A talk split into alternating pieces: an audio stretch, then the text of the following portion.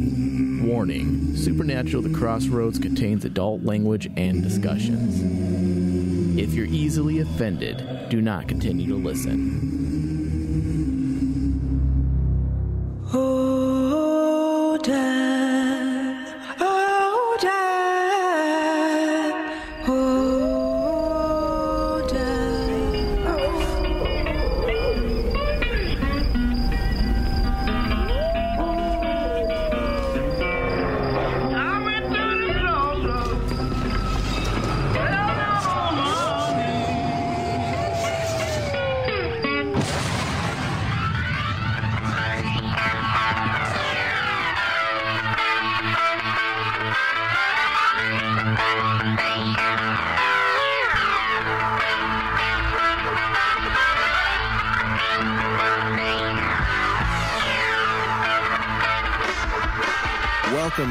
To another episode of Supernatural The Crossroads. I'm your host, Thomas Cowley, and joined with me through the magic of the internet today is Michael Flores. Hello. How are you? I'm doing pretty good. You know, we, we jerry rigged this at the last minute, and it's working out fairly well. So, knock on proverbial wood Yeah. and see Or- what happens there. Or real wood. You can always knock Or on real wood wood. You could you could knock on your if you had a boner, you Yeah. could knock on that. Well, I'm, I'm Ryan's not here to say that, so Yeah. I have to. well, I have a perma boner, so you can definitely just well, not you. I'm just saying you as in general can can knock on wood all the time. A perma boner. That's I have not heard that. Yeah, it's um, A condition, I it would was a that was actually a monster of the week in, in an episode that got cut from Supernatural. we found the script. Ryan's going to read about the perma boner monster during the June show. Hey, don't don't mock. It's going to be a thing. Watch. I don't know how or when or where, but it will. give Ryan a uh, give him an afternoon. He'll just write the shittiest script and say, "Yep, there you go." And then he had a boner, like, and that'll be the whole thing. Listen, when Supernatural finally returns, that's going to be the name of the movie Supernatural, the attack of the permaboner. There we go. We're already shopping subtitles. Yeah. All right. So this episode here, guys, is a little bit different. Something new that we have not done previously. Really, we've done underrated characters. We've done breakdowns of every showrunner's episodes, their best moments, some of their weakest moments. But we haven't done something specific to monsters of the week, at least not in quite some time. So this new little mini series here that we're going to do is called Underrated Monsters of the Week. So over the next year or so, we plan to sort through all of our favorite monsters of the week that we've personally felt were underrated, forgotten, had far more content and possibilities than they were ever really given, and how things about those stories were very interesting and could have led somewhere else. And I think that's one of the biggest distinctions and stipulations comparing a regular generic monster of the week to something that's far more captivating is that a generic one will just kind of be a one and done. Whereas this list here is more intended to be ones that we feel could have sparked its own mini arc its own series of events and creatures. Its whole it had far more potential the other ones. So to kick things off we are talking about one of i think our personal favorites and that is doc benton a grossly underrated, non magical, mystical, supernatural monster of the week from season three. And this is a concept that was very, very interesting because the character is very stereotypically B horror. Yeah. you know, it's something that like a Roger Corman film would have done years ago Yeah. but it's also done with such like sick twisted thought out logic throughout the whole thing and it fits very very well for where the characters are at this time especially Dean and Bela's parallel story this is the end of Bela's story in this episode here The writers of the earlier seasons uh, on Supernatural, they always pick the right monsters for the right story. It and was guess it- who wrote this one of Sera Gamble, of course. Sera Gamble dude yeah, and you see who time. directed it? One of our Beeson. one of our favorite directors too. So Yeah.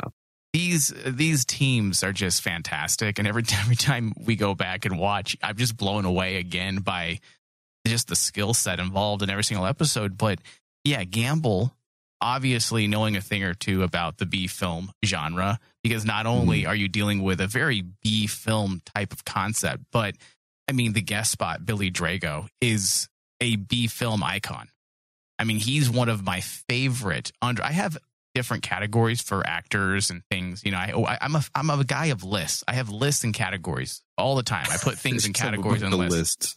Sounds very OCD. Your house looks like Charlie from It's Always Sunny, and you just got yarn attaching different lists together. always always got to put together those those top 10 lists and categories but billy drago is on my list of top b film actors he is fantastic he's right up there with bruce campbell you know lance henriksen.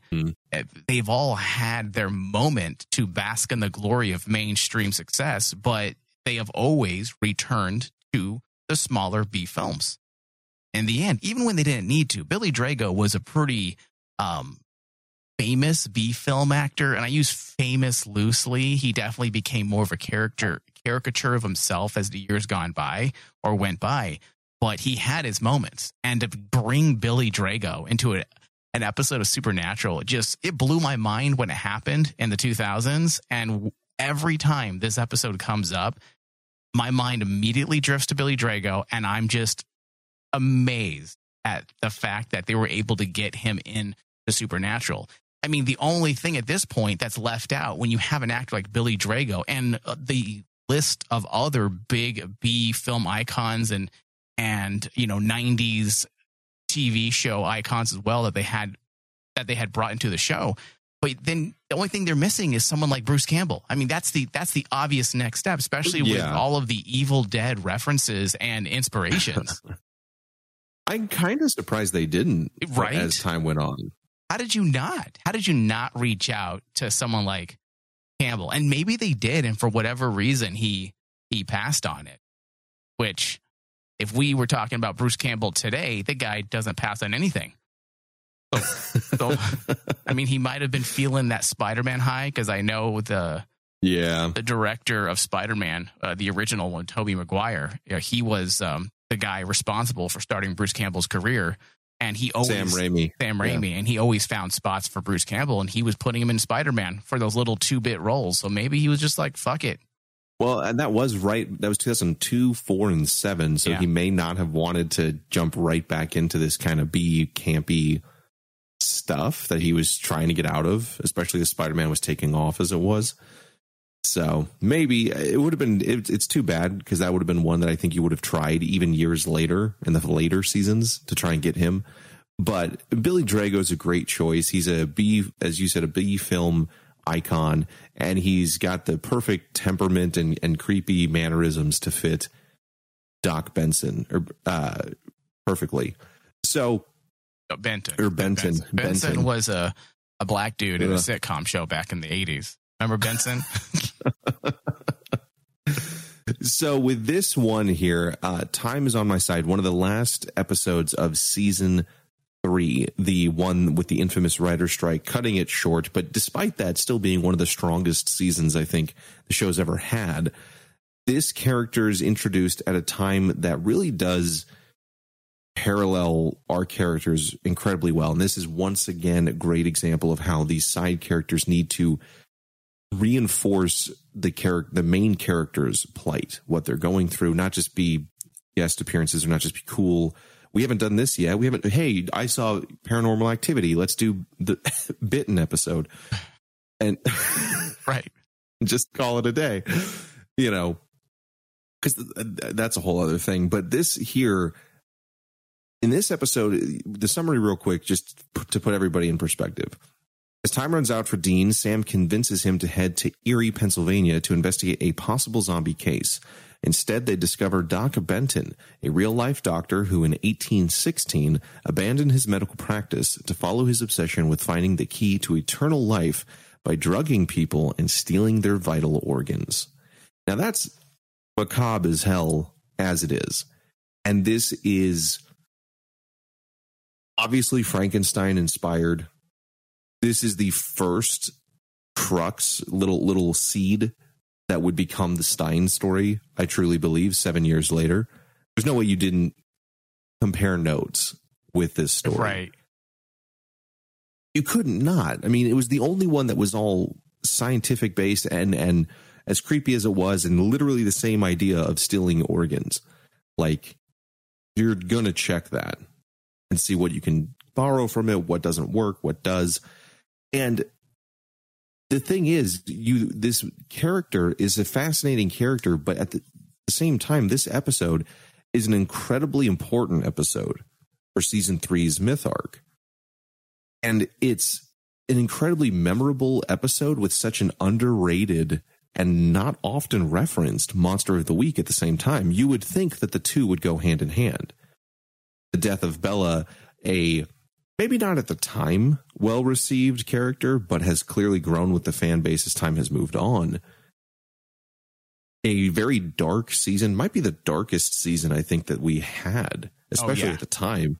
It's far darker than one and two. It makes one and two look like And not just dark in you know, the way of and not just dark in the way of content, uh, meaning like characters like Doc Benton or murder and mayhem. Just the themes are dark. Our characters Yeah. weren't happy. We were used to a very, you know, fun bunch. uplifting and even though there were dark times and very sad moments in season Yeah. one and two, season three was hitting that morbid medium where we weren't quite happy and we weren't quite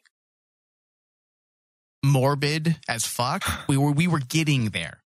We were getting there was there. less laughs i would say It was the biggest difference like Wasn't- season one and two had a lot of humor that was built into the story and the major events were still very serious this was one where even as dean made jokes even as the jokes land there, there's this air of sadness beneath all of them i think the christmas episode is a great example of that yeah.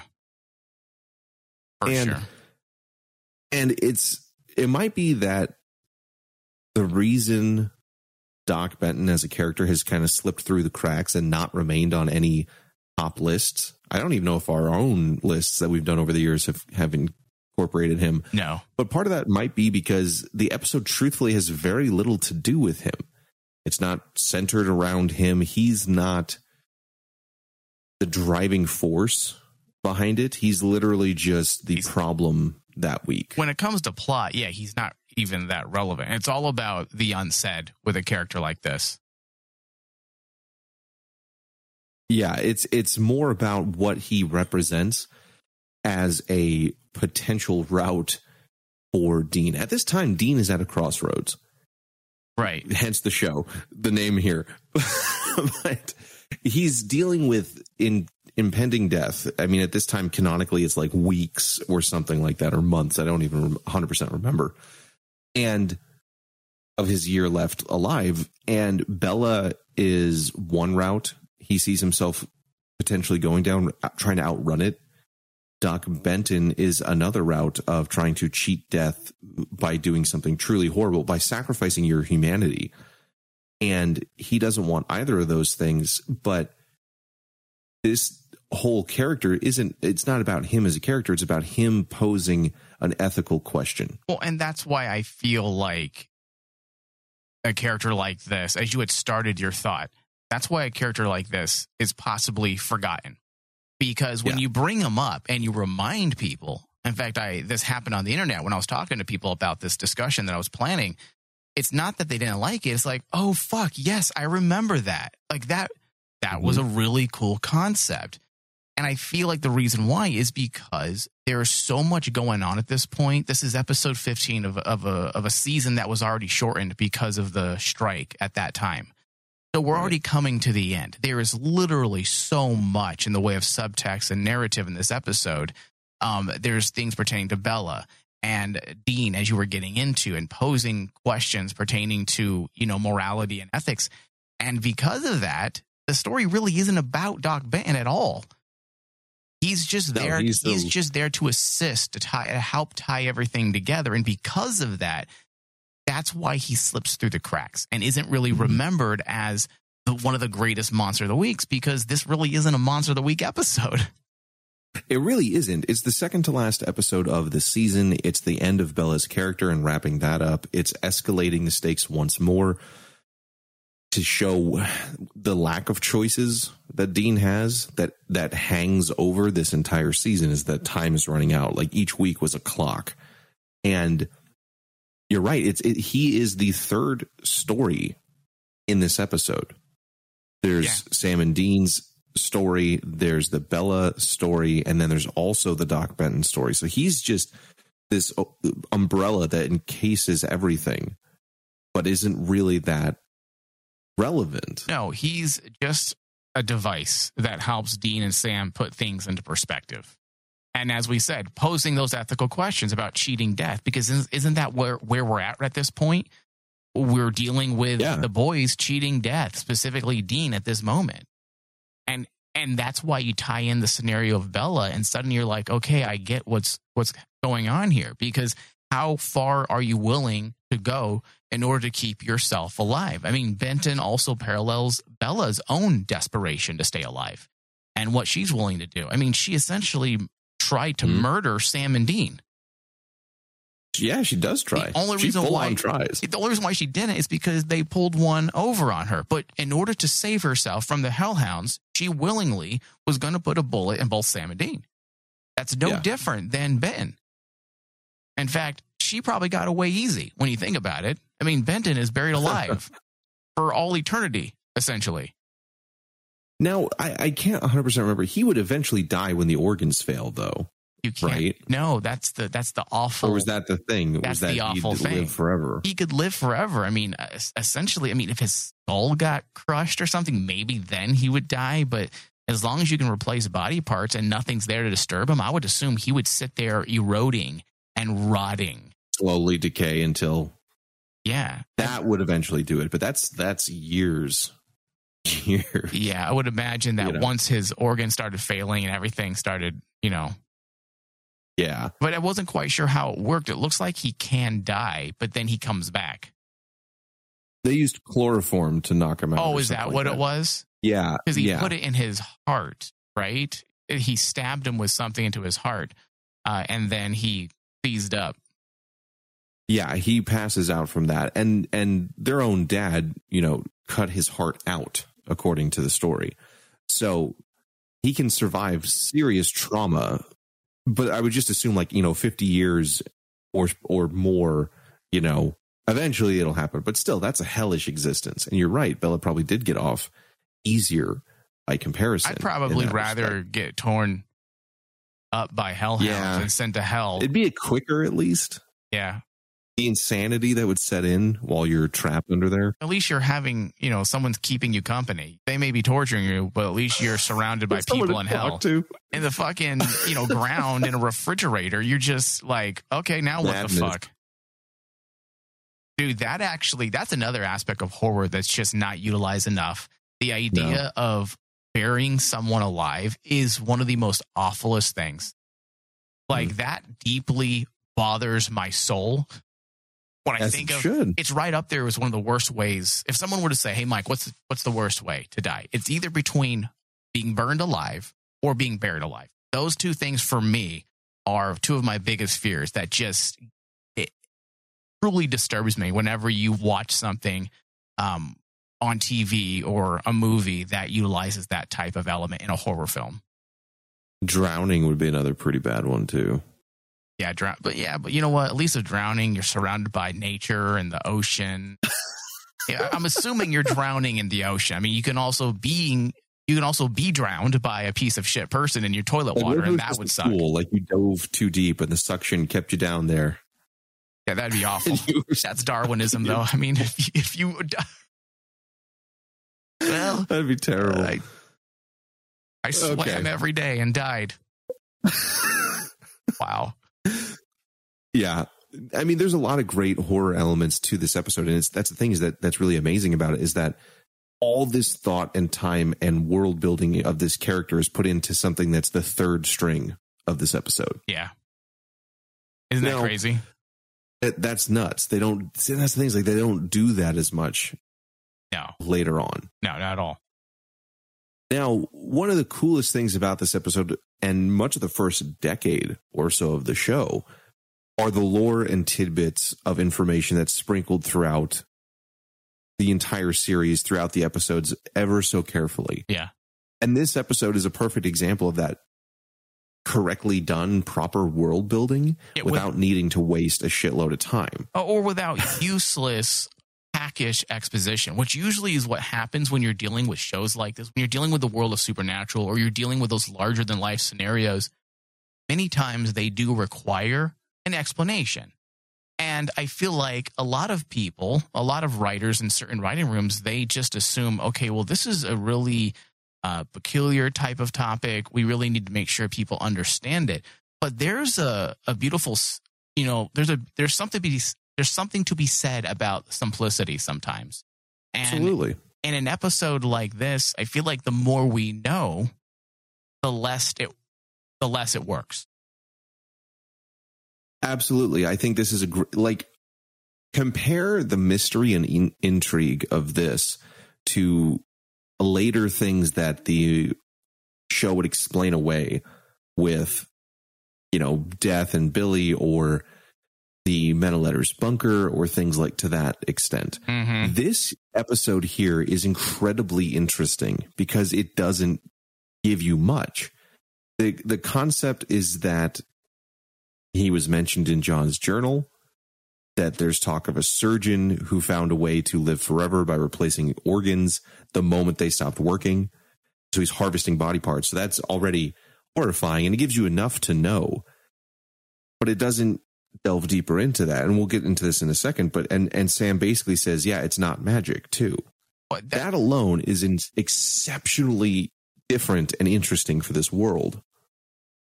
Meanwhile, you compare that to something like Men of Letters, and it's like, oh, here's a ritual. I need these parts. This is what happens, and this is what the result is.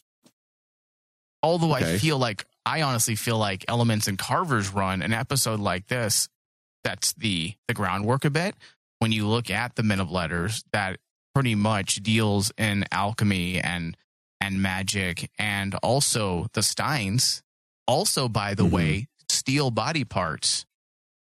So it makes you wonder how much of the Steins' effort is also aligned with what Benton does, and vice versa like I know the Steins used the Book of the Damned and they used magic as well, but we're not quite sure. Right. I can't remember if Carver had established they use magic, if magic was actually a part of what the Steins do. I can't quite remember. I'm pretty sure it was. I know they because control- otherwise, why were they chasing Charlie so much for that? Right. I know they do magic and they're into that whole thing, but I'm not sure if the way they live on, their immortality has to do with magic. I don't know if they actually spelled that out. I feel like a lot of us just assumed because we're dealing with the world of supernatural.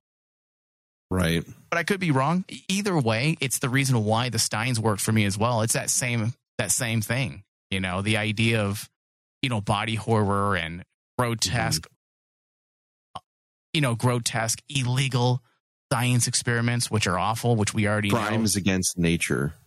Crimes against nature. Yeah, like Dr. Moreau and, you know, the dog Mhm. man and all types of weird, fucked up shit. Yeah. And all of this, which is interesting that we're talking about. Uh, First off, one episode, not even the focus of the episode. And also, pretty much all of Doc Benton's lore was established in probably two, maybe three 60 second scenes. And That's impressive. maybe not even a full 60 seconds on some of them. I think that's fantastic that they were able to fully establish this concept in just a matter of seconds. And and and it lives on. It becomes a part of our show, a part of the fandom, something we speculate about and discuss. That's how you know you're good at what you do is when these types of things stick. Well, the other thing too to consider about that, like from a writing standpoint, this is one more reason why I think Sera Gamble's probably the best writer they've ever had because 60 seconds is one page essentially. And if you've ever looked at a script, whether you're a fan of that kind of thing or you just want to casually glance at one for your, you know, curiosity's sake, that's not a lot when it comes to dialogue. Dialogue is in the center. It takes up a lot of space. It, it the format You get a lot less spoken word for page length.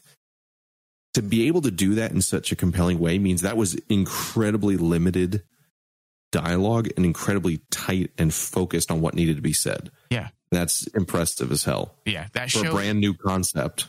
that's a mark of uh and we should know i mean sera gamble has grown to become one of the probably better writers in hollywood currently when it comes to tv Yeah. shows i mean this episode right here is is proof of that proof that you know she was already working on her skill set to becoming one of the greater writers in hollywood because just look at how clean this episode is it's it doesn't sure there was probably some rewrites but the fact that she was part of the leadership at this point, along with Kripke, of course. I mean, they know what they're doing. They're trimming these scripts and keeping them at the length, or I should say, tight as possible to get, or I should say, to maximize their screen time and those pages. Well, and again, because this is the third storyline of the episode. Yeah. So you have to be very economic with what you're getting across so that you can get the other two primary stories complete Yeah. in the 42 pages you have. Now, one of the cool ways that they did that, we again, is John Winchester's journal, which at this time was the perfect source of information. And it states that John thought he had stopped him, had already fought him. And we see this in, in one of the comic books as well. I think it was the Origins comic that he actually fights Doc Benton. And he thought he had defeated him and stopped him by cutting out his heart. But apparently that didn't do shit, not for long. And so we find out from there that as long as he can replace his body parts, he could essentially go on living forever. And this is something that I think was directly ripped, not ripped, you know, but used as a source of inspiration for Carver's run with the Steins of multiple organs, more muscle mass to be stronger, so that it wasn't just a one and done kind of thing.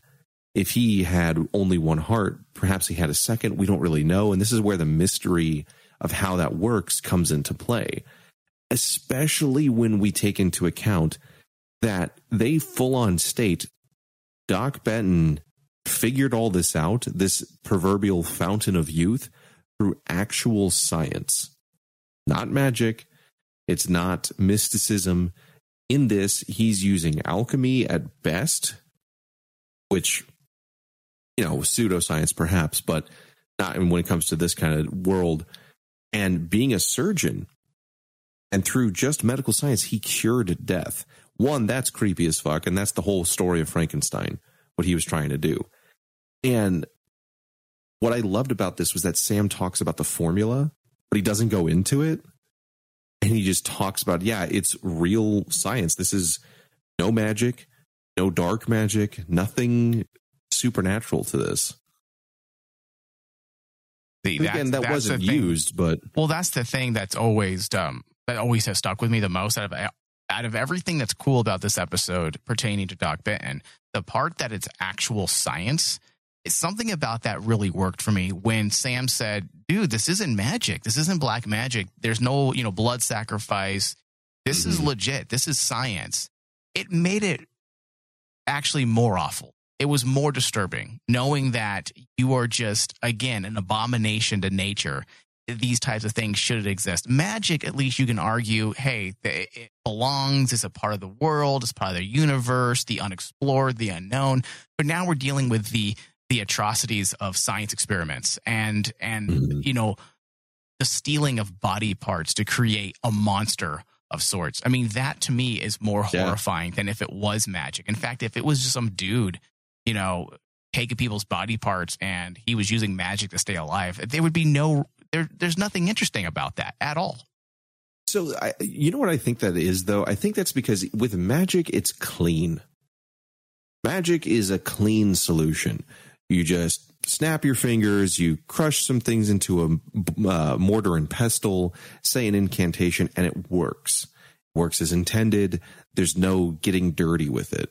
Whereas the science aspect, the real world, and the Frankenstein idea puts into the mind's eye, puts into our mentality the disgusting aspect the blood the gore the finding the body parts the cutting the whole thing it's messy it's it's intrusive, it's violating, it's all these messed up things, sewing body parts back together. It's it's not snap your fingers magic. It's clean.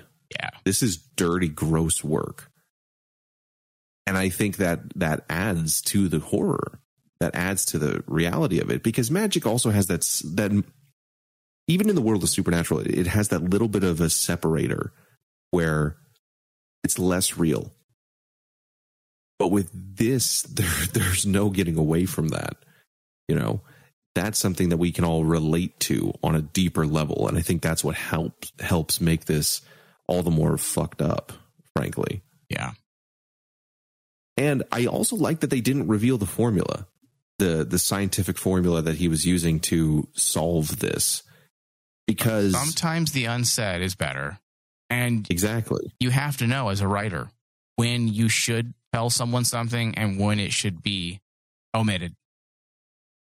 Well, and we didn't need the formula. We needed to know that it was science and that this is what he's doing to keep himself alive. But we don't need to know, you know, two ounces of sodium plus four liters of water. you know, I don't need that. I don't need something that'll put Ryan to sleep. A couple cheeseburgers, um, semen, Dash of honey. uh, a dash of semen. Oh. What- like, how come that can never be a part of any magical spell? Like, you need the breast milk of a hot woman. Like, oh shit, you figured this All one out. right, Not let me, sure let me call gonna up happen. everyone we know. We go to all the uh, newly uh, birthed children's, and uh, I have to rob a nursery ward. That's terrible. it's always weird stuff. See, that's not weird to me. Like, it's always like chicken That's bones. not weird to you. Now, breast milk, that's a, that could be a thing. I could do that. Like, listen, But Mike, finding the a Pope's the femur. fountain of youth is you need to guzzle a gallon of hot chick breast milk. I'd be like, all right, bottoms up. Is this 2% or slim? two percent. That's whole milk, dude. It's gonna have that rich taste. Oh, that's right. What am I talking about? you know what you're talking about. I think you've had a little bit of the slurpy slurp of the uh, natural uh, mother's milk. Mm. And I don't, I, and I don't mean when you were a child. I mean recently. All right. So That's the other disgusting. thing about You're- that, you're, so fucking gross. Why would you bring that up? You're like Homeland. I know You just know, love I'm- milk, breast milk. Ugh. Ugh. Oh God, the Homelander scenes down Enough my of your head. fetishes. Enough. Enough of them. I'll Go. try and control it. I'm sorry. Yeah. but yeah, that whole fact that it's actual science is more disturbing than magic. And Well, also, don't you think that whole thing? don't, don't you think if it was also not magic, it just wouldn't have the same effect?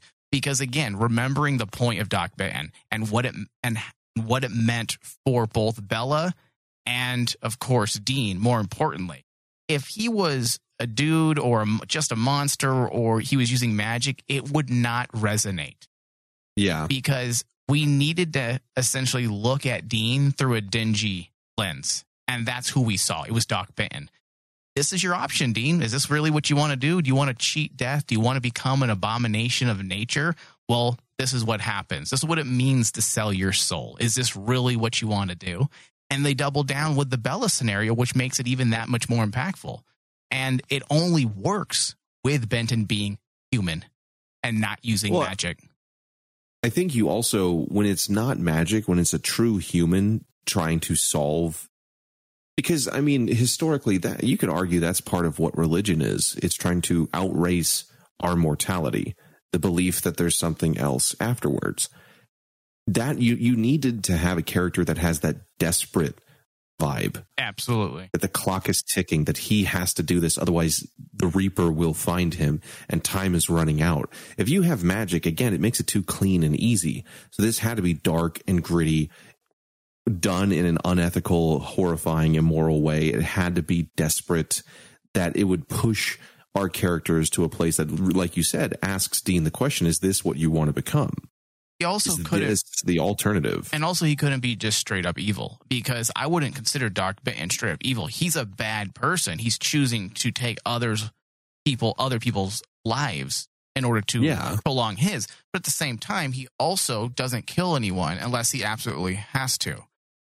So, he doesn't do it for like the fun of it. No, he does it out of necessity to survive. And that again sells the idea what is Dean willing to Mhm. do to stay alive?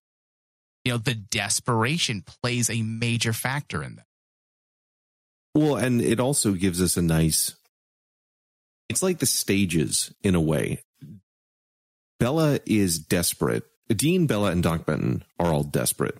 Dean is desperate and time's running out and he's trying to find a good guy moral solution.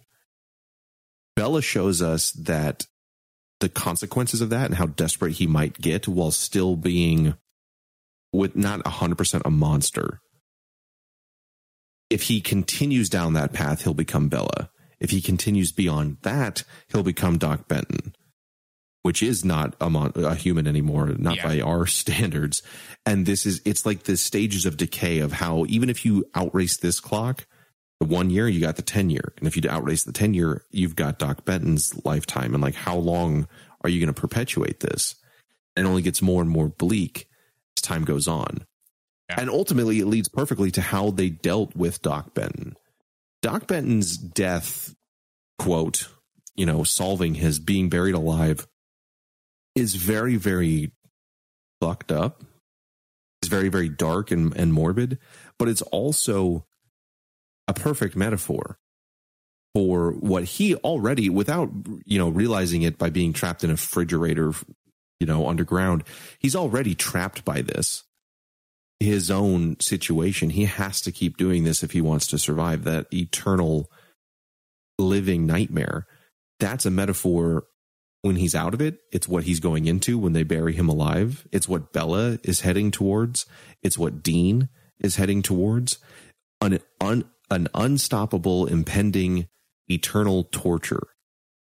Whether it's in a fridge or in hell, this Yeah. is coming for you because of the decisions you've made and that's the sad thing is that the way his he gets buried alive and then we immediately go to Bela and she gets killed by the hellhounds and the clock is literally strikes midnight it all has this just overwhelming and this is what we talk about when we say darker tone this overwhelming sense of dread Yeah. Doc Benton was smarter than him and didn't get out of it Bela was craftier and had beaten them every time throughout this season she was smarter than them and she didn't beat it.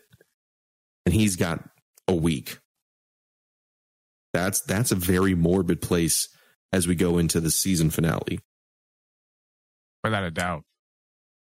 And that's the thing is like I think that's one of the things that really stuck with me the most about season 3 was just I love season 5. I love the apocalypse. I love season 4 where it's building up to it. I love the impending countdown but all of that felt more like it was building towards a bigger climactic battle. You know, the horsemen, Michael versus Lucifer, the angels, heaven and hell, where the brothers trapped in between this. It was it was more epic. But season three's racing clock, or ticking clock, I should say, is just sad. It's just dark and depressing and very, very human. Well, that's no why, real good way out. that's why that ending with him being buried alive, Doc Benton, was so uh, meaningful and powerful because you're right. It was a Mhm. metaphor. It was a metaphor for a lot of things. Uh, the three of them are, you know, victims of the prisons they create for themselves, their choices. I mean, even though Yeah. Dean's a good guy, he he made the choices to be where he's at. Now, is he going to do what he he wants to do out of desperation? So there's there's a lot going on with these scenes as well, uh, from a academic standpoint, from a cinematic standpoint as well. Mm-hmm. But yeah, that, that's a very unsettling feeling when the camera pulls up and you see them looking down at what it was Benton's grave site, essentially, where they're going to bury him, and just having that book on top of the refrigerator, and then that's it. How it ends. I mean, that's just it's not a happy ending at all. It's very it's it's very uh, intentional. Uh, pretty much everything in this episode. not an ounce of it is wasted. It's very, very much on point with that. And, you know, when we look at the, it makes you wonder. Obviously, Frankenstein was the inspiration on some of it, but there's Yeah. also a little bit more like the whole visual metaphor too. Obviously, the the fridge and being trapped within the that, but the journal itself has the Ouroboros, which we know later from later seasons is referenced. It just for the fuck of it, doesn't mean anything. but this here, it's it's Oh. that's the serpent eating its own tail. Like you're always going to be chasing this perpetual thing, and it's destroying you Yeah. at the same time. And it really does leave our heroes and our audience with a very moral question of what would you do? And there's no real good answer to this whole thing. And it it it makes this has what it takes to be a top tier monster of the week episode from its sustainability, like how much you can do with this concept. The writers in this single episode are able to expand the world in a huge way. Because after this, you really do look at supernatural a little bit differently. Yeah. It's not just monsters and vampires and werewolves, it's going to be humans and it's going to be moral gray areas. And it's going to be people who started out with the best of intentions. Dean starts with the best of intentions to save Sam and to stop Yellow Eyes and look at where it can lead to. And this is where it's really going to change how we look at other characters. Well, yeah. Well, this is this episode is uh you know the reason why I picked this topic to start our monster of the week discussion is because this is a perfect example of how I'm going to pick my my my top tier monster of the weeks. And I'm going to pick it with the eye of sustainability and permanence. Like can you actually see additional stories spawning from a mere introduction? And of course, does it make you look at the world of supernatural differently? And are you filled with questions of what ifs? Like, what if you could do this? Or what if they do that? And if you're left with those types of questions, you know, an era of possibilities, of endless possibilities, then that's what's going to continually make our list of discussions for the monster of the week. And Doc Benton pretty much encompasses all those requirements or those uh, prerequisites. Absolutely. And I, I do like that point, especially that it does make you ask, what if? Because if he figured this out, what other fucked up stories about humans can we tell?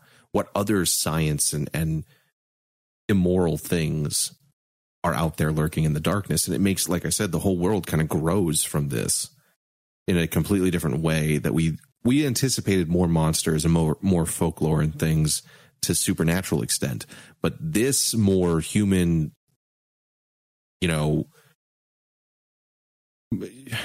frankenstein edgar allan poe lovecraft like like Yeah. anything could go then Well, it, jekyll and hyde yeah, yeah.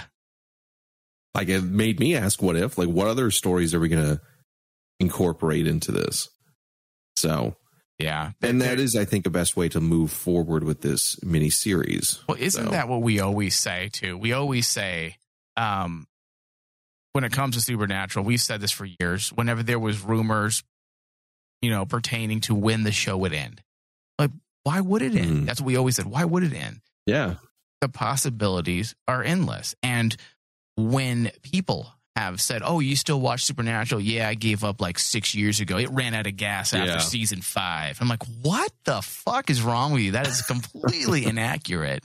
Because once again, the possibilities are literally endless. I mean, how many times have we talked about the finale, uh, Thomas? And Mm. we're like, okay, they can Yeah. do this, they can do this, they can bring back the show by doing this. Actually, they can do this. There are so many different ways you could make this show work. And it's only because of the episodes of Supernatural, like the Doc Mint episode, that are responsible for laying down the groundwork so that we do have this robust world.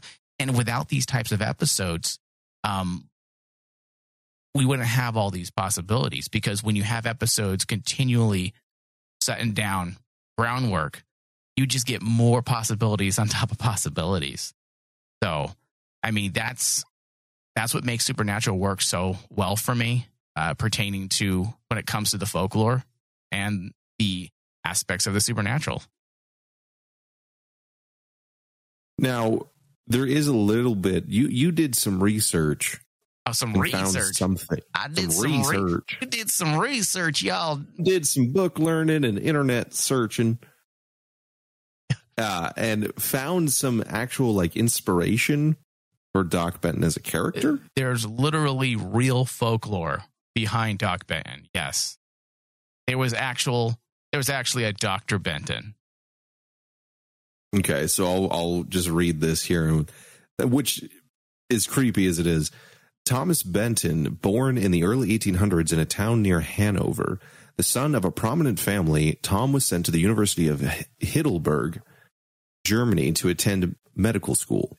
Although although Tom excelled as a student, he felt like an outsider among other Germans and formed a close relationship with only one elderly professor. Oh, Although although he was kindly, there was something strange about the professor. The other faculty members shunned him, and the students whispered about quote blasphemous experimentation. But he took Tom under his wing, and the two spent many nights discussing medicine, science, and theology. this sounds When the old suddenly very homoerotic. it does, it does. Batman had a, a young ward who lived with him. When the old professor died, he left Tom some arcane books and a small locked chest, which Tom brought back to New Hampshire after graduation. Tom quickly became the most respected doctor in New Hampshire and could heal any patient who came to him. But in 1816, he learned the limits of his medical skills. His beautiful fiancée, the daughter of a wealthy landowner, Yeah. came down with typhoid fever. Oh, Tom was unable to cure her, and she died in his arms. Shock was more than he could take. Tom abandoned his home and medical practice and retreated to a ramshackle cabin on Mount uh, Musaluki, Mu- Musaleki. I don't know how to say that. Musalaki. Musalaki. The only possessions he brought with him were the books and the small locked chest given to him by his mentor in Hi- Heidelberg. Oh, You see, the old professor had been working on the secret of eternal life. Tom's fiance may have died, but Tom was determined to defeat death itself. that's crazy. Weird that which is, you know, a story we've heard, Pet Sematary, that kind of thing. yeah. Weird things began to occur around the mountains. Farm animals were found dead, their corpses unmarked, except for a single small wound behind their left ear. The body of a young man was stolen from the undertaker, who only dis- to be discovered on Mount Musaleki, with a small wound behind his ear. Although the locals pitied Tom for his broken heart, they didn't support livestock killing and grave robbing. A group of officials trekked up the mountain to confront him, but when they reached his cabin, it was empty. Tom had run off into the woods, driven mad by grief and by his experimentation. He had discovered the secret of eternal life, but at the cost of his sanity. He couldn't live without that ass. He did. Yeah, listen, I want to know, like, did Doc Benton ever like steal a dick? Like, listen, you have to replace the body parts as they Oh. decompose. So at some point, Doc Benton He had to. he had to steal a penis.